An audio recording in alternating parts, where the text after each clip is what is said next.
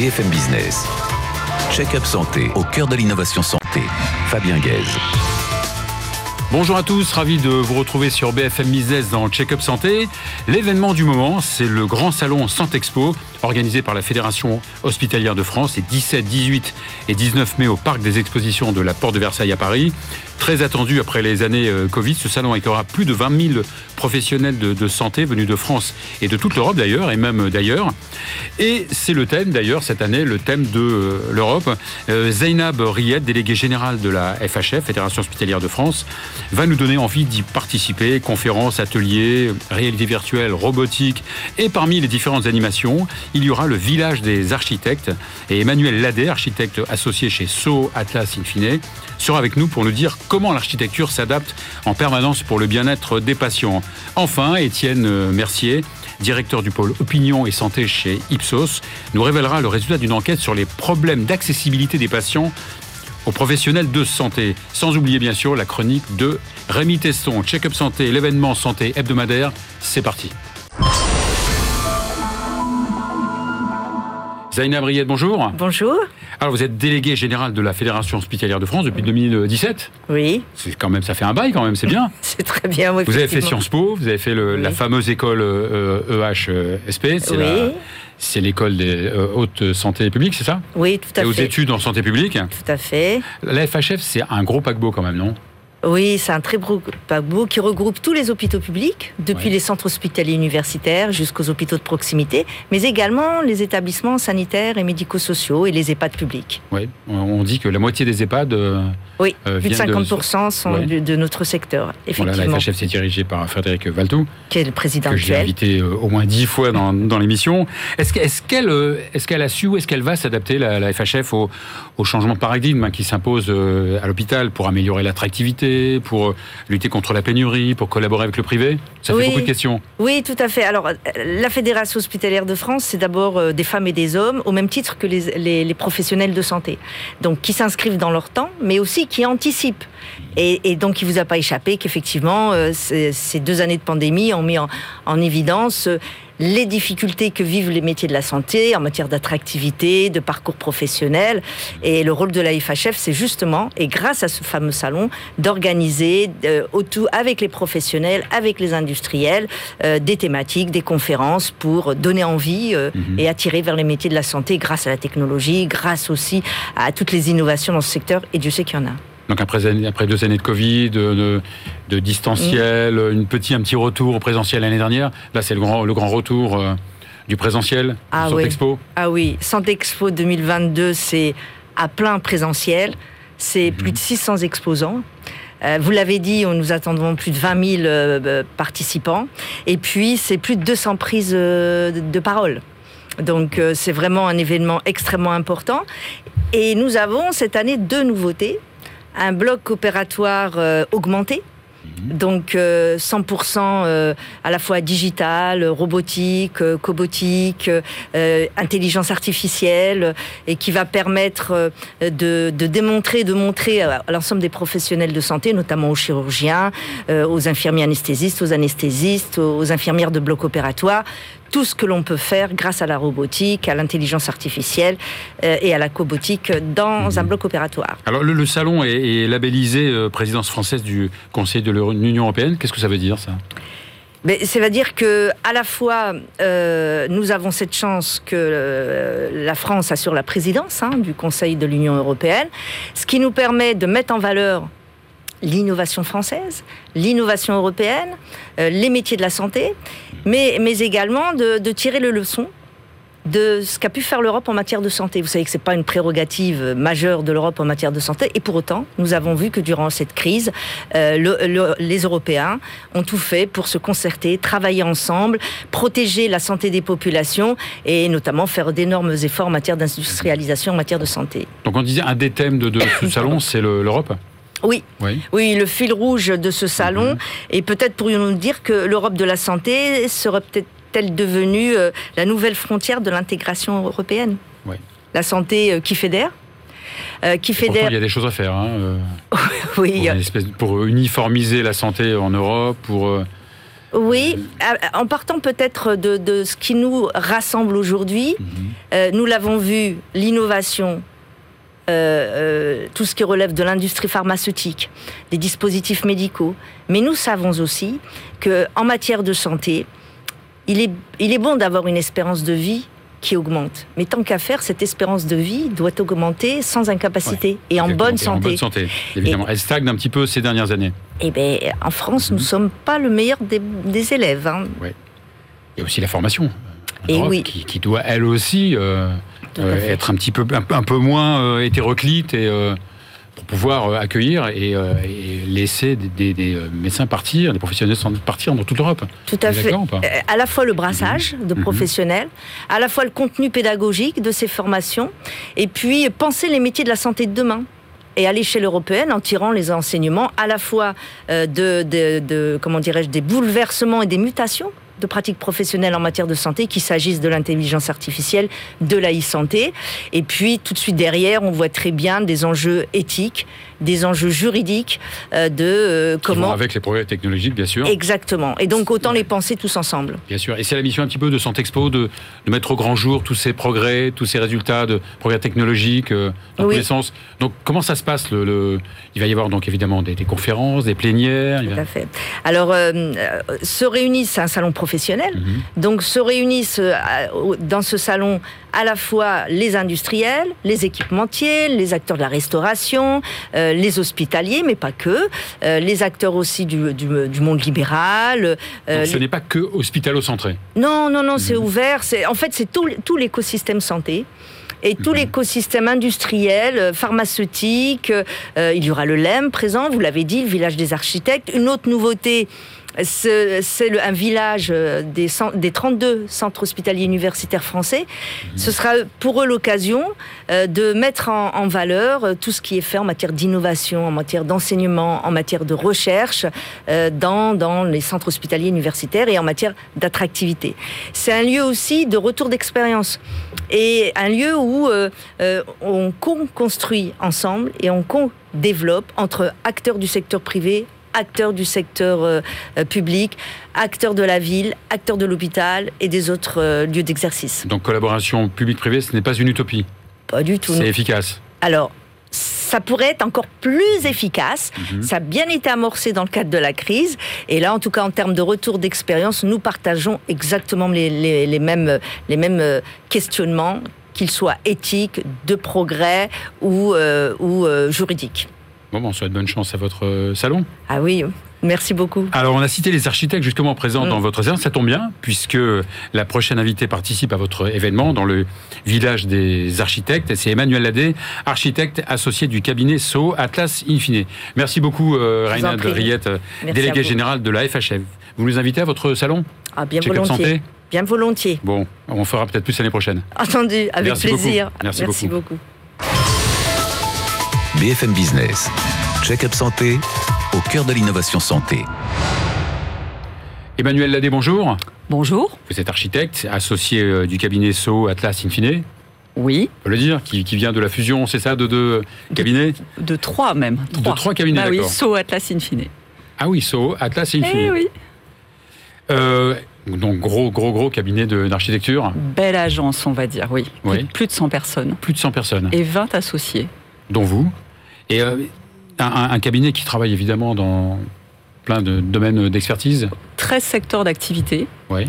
Dont la santé. Dont la santé, qui représente une, belle partie quand même de... Oui, 20% euh, de l'activité. Donc euh, voilà, c'est une branche qu'on développe depuis plus de 20 ans maintenant. Plus de 20 ans. Et c'est vrai que quand on pense à architecture, dans, de santé, hein, on pense à construction de grands hôpitaux, de grands édifices, mais en fait, il n'y a pas que ça. Pas que par exemple Pas que, c'est un, écosystème très large, donc euh, hôpitaux, cliniques, établissements médico-sociaux, on en a parlé, maisons d'accueil spécialisées, personnes handicapées, personnes âgées. Euh, et puis blocs euh, bloc opératoires bah, Des blocs, bien sûr, des blocs.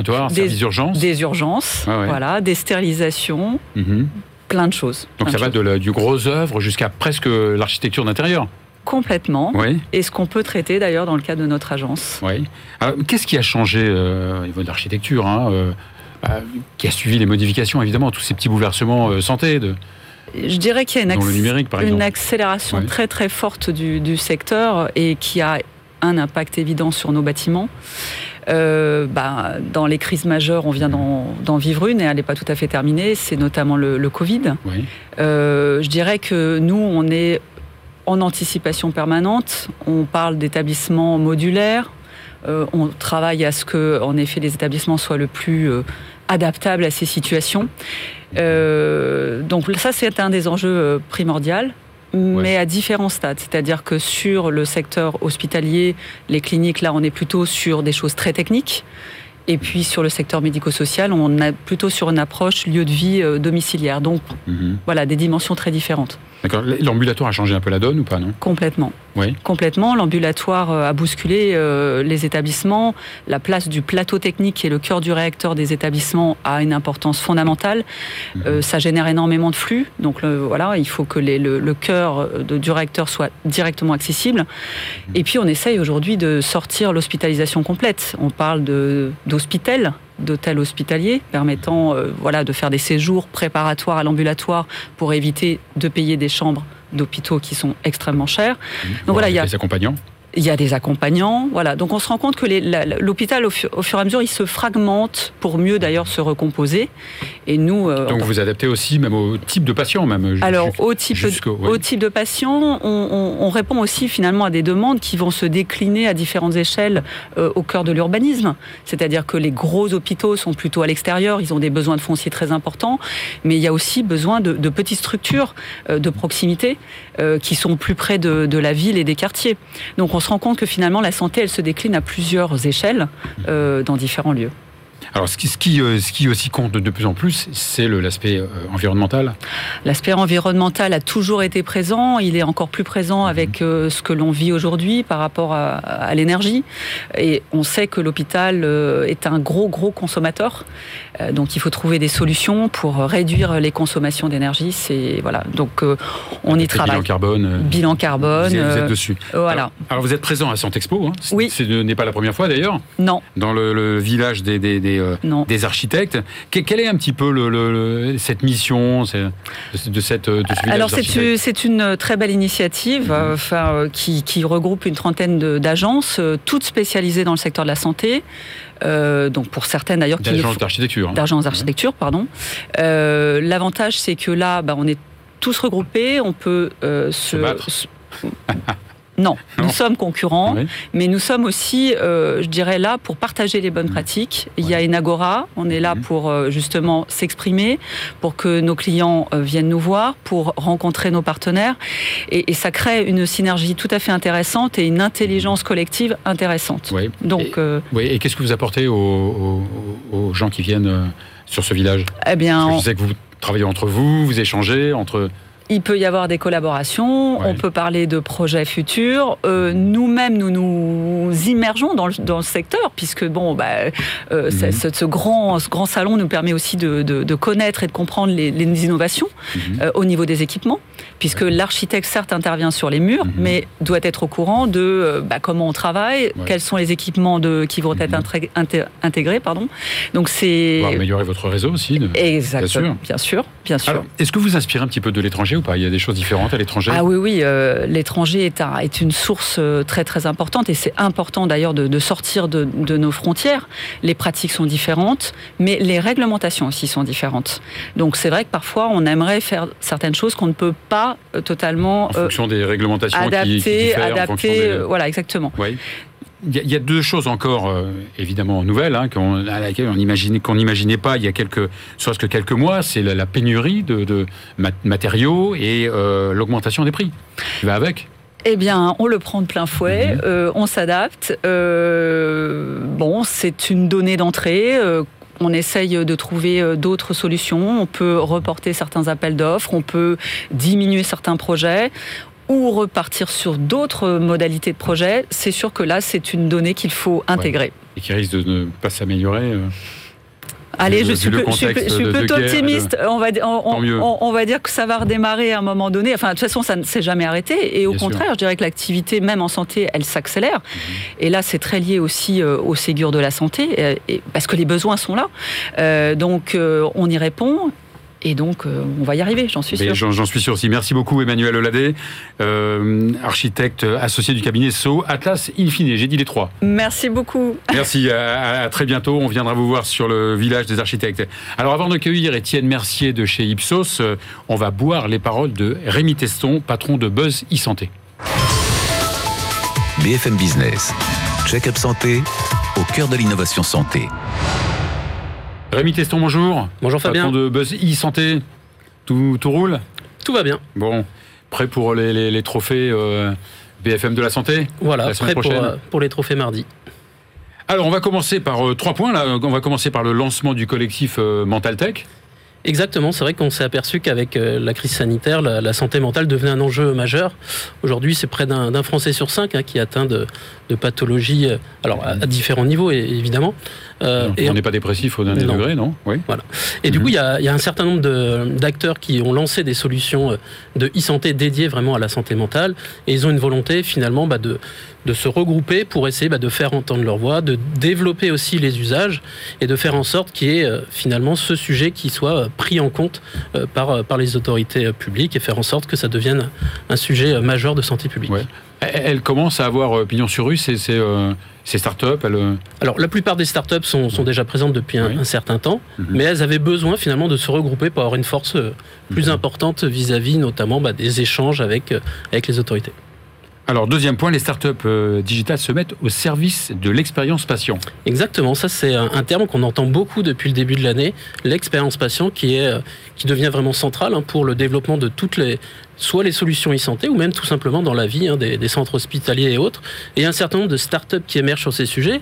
On peut citer euh, notamment une startup lyonnaise qui s'appelle Entends-moi, euh, qui développe des solutions d'intelligence artificielle où ils vont aller repérer tous les verbatims patients, euh, tout ce qui peut être revenir finalement des, témoignages patients et les centraliser, les mettre à disposition des centres hospitaliers ou de tout autre porteur de projet. Il y a également une startup qui s'appelle Tomo, qui propose justement bah, de prendre rendez-vous avec des patients aidants pour justement des patients qui sont aussi en difficulté et d'avoir justement ce partage d'expérience qui est souvent recherché par des patients pour avoir l'expérience de ceux qui ont vécu ou qui vivent la même chose. On avait d'ailleurs invité le, fondateur de, Tomo, Arthur Maisonnier. Exactement. Et puis euh, une autre, euh, une autre euh, start-up qui est intéressante, c'est les patients s'engagent, qui là, ils ont une vocation à mettre en avant finalement via des témoignages toutes les initiatives patients qui sont réalisées sur tout le territoire, dans toutes les régions, quel que soit le niveau, et pas toujours portées par des, grosses associations ou des grosses structures. Alors enfin, donc la start-up du mois, qu'on va essayer d'un petit peu de, de, refaire tous les, tous les mois. La, la start-up du mois, pour vous, c'est qui? Alors pour moi, c'est euh, Synapse Medicine qui, bah, qui, existe déjà depuis quelques années. Euh, c'est une start-up euh, bordelaise qui travaille sur tout ce qui est le bon usage du médicament. Alors très axé au départ sur le bon usage côté professionnel de santé. Ils travaillent notamment beaucoup avec la NSM, avec des centres hospitaliers, sur également tout ce qui est la pharmacovigilance, enfin tout ce qui est le bon usage au sens large. Et ils ont lancé une, une application qui s'appelle GoodMed pour accompagner justement les patients à mieux décrypter les notices, parce qu'ils sont aperçus qu'il y a finalement c'est quelque chose qui est très utilisé par les patients, mais il y a toujours des problèmes de décryptage. Elles sont pas toujours très faciles à lire. Et donc c'est une application qui permet de décrypter finalement tout ce qui concerne un produit de santé. Et on peut aussi le connecter avec son propre profil santé pour justement voir les, compatibilités, etc. Donc le, patient vraiment au centre, euh, Exactement. au centre de l'univers euh, santé. Voilà, le bon usage du médicament mmh. côté patient. Merci beaucoup, merci Rémi, merci, à, la prochaine euh, chronique. On va à présent euh, accueillir Étienne Mercier, qui est directeur du pôle opinion et santé chez Ipsos. BFM Business, check-up santé, au cœur de l'innovation santé. Étienne, merci, bonjour. Bonjour. Alors, vous dirigez le pôle euh, opinion et santé chez Ipsos. Ipsos, c'est un peu le spécialiste mondial de, de, de sondages, de, des études de marché Comment ça se passe C'est un des plus grands groupes mondiaux, oui, tout à fait. On mhm. est présent dans, plus de 80 pays, je On crois. est par un Français quand même Exactement, par deux Français, mm Didier Truchot et, Jean-Marc Lèche. Euh, et c'est un groupe, oui, qui est, qui est, extrêmement important, qui est sur le marketing, comme vous dites, sur l'électoral, sur la satisfaction client, sur plein de domaines, mais aussi sur la santé. Mhm. Et euh, sur les présidentielles, vous aviez vu juste ou pas? Ah oui, on avait plutôt euh, vu juste et on s'en est bien sorti. Maintenant, c'est une autre aventure qui commence, ah c'est oui, législative, et elle est encore plus compliquée. Encore plus compliquée, oui. Alors aujourd'hui, vous nous donnez les, résultats d'une enquête très récente hein, euh, sur les, problèmes un peu d'accessibilité euh, des, patients aux soins aux soins, vu par les médecins d'ailleurs et vu par les patients français. Vous vous êtes intéressé, comment ça s'est passé cette, cette étude, un petit peu le, format d'étude? Bah, C'est toute l'originalité du dispositif, c'est d'interroger un échantillon représentatif de Français et donc de patients, et puis un échantillon représentatif de médecins généralistes et de voir comment, oui, français bien entendu, et de voir comment ils voient aujourd'hui la situation en termes d'accessibilité. D'accord. Et vous êtes intéressé surtout à quatre lieux de santé? Exactement. C'est ça, le, laboratoire d'analyse médicale, le centre d'imagerie médicale, euh, le cabinet médical et les hôpitaux et cliniques. Tout à fait. Oui. Et donc, et donc à partir de là, donc. Euh, bah, on a vous avez Alors, vous avez cherché à, à, voir comment les, les, les gens percevaient, c'est ça, le, leur problème d'accessibilité au tout à fait. Système de soins, Tout à fait. Ce que, ce que montre l'enquête, en gros, c'est on, sait qu'il y a des problèmes d'accessibilité, on sait que les Français les perçoivent et les connaissent. Euh, ce qui est intéressant, c'est de voir d'abord à quel point, pour euh, ce qui est des hôpitaux et des cabinets médicaux, euh, la situation s'est encore aggravée. Et là, on les fait parler hors Covid, que ce soit pour les médecins généralistes qui nous parlent, qui, qui considèrent que sur ces infrastructures-là, il y a une aggravation des problèmes d'accessibilité, et donc c'est grave. Mais on voit un, problème qui surtout qui se gangrène, qui, qui, se gangrène petit à petit, mm-hmm. puisqu'il commence maintenant à à toucher euh, les centres d'imagerie médicale et les laboratoires de biologie médicale sur lesquels, mmh. pour les Français comme pour les médecins généralistes, il y a des problèmes d'accessibilité qui sont en train d'arriver. Et, et ces problèmes sont ressentis aussi bien par les professionnels de santé, par les médecins que par les euh, patients? Oui, il faut savoir que d'ailleurs que les médecins généralistes aujourd'hui font un constat quand même assez terrible. On a 6 médecins généralistes sur 10 qui nous disent que leur territoire, là où ils exercent, est soit en cours de désertification médicale, soit est déjà un désert médical. On a donc plus que 4 médecins sur 10 qui considèrent que là où ils sont implantés, ça va encore à peu près. On peut avoir accès, quand on est un patient, aux infrastructures médicales. Ce qui est incroyable, c'est que l'Île-de-France devient euh, un des premiers déserts médicaux euh, en France. Est-ce que les gens sont prêts, dans, votre enquête, hein, vous posez la question, est-ce que les gens sont prêts à déménager pour euh, se rapprocher des, structures de, santé? Alors, c'est la nouveauté sur laquelle on a voulu les sonder, c'est est-ce que finalement ces sujets-là sont en train de, jouer sur l'endroit où on, s'installe? Et pour le coup, alors c'est encore minoritaire, heureusement, mais on a 3 Français sur 10 qui nous disent hein. qu'ils envisagent de déménager si la situation continue à s'aggraver. On a véritablement, pour le coup, un véritable problème de maillage territorial qui va faire que des Français vont bouger d'un endroit à l'autre pour avoir une meilleure accessibilité. Et, vous disiez ce problème d'accessibilité, il est aussi, il est vraiment, c'est le même pour les hôpitaux, pour les cabinets, pour les centres d'imagerie et pour les il est plus grave, bien entendu. Il est plus grave, bien entendu, pour les hôpitaux et mhm. pour les, les, les, les, cabinets médicaux. Mais c'est ce qu'on a déjà vu. Là, pour le coup, le constat est très majoritaire de la part des médecins généralistes. Ils le voient, ils le perçoivent. Mhm. C'est le même côté français d'ailleurs. Ils voient aussi. Là où la nouveauté, c'est que ça, ça commence à arriver sur les centres d'imagerie médicale avec des médecins qui nous disent qu'ils ils ont des problèmes d'accessibilité pour que leurs patients trouvent aujourd'hui des rendez-vous euh, dans les délais qu'il leur faut pour faire leurs examens. Et aussi, pour 41% des médecins, il y a des problèmes aussi d'accessibilité dans les laboratoires de biologie médicale.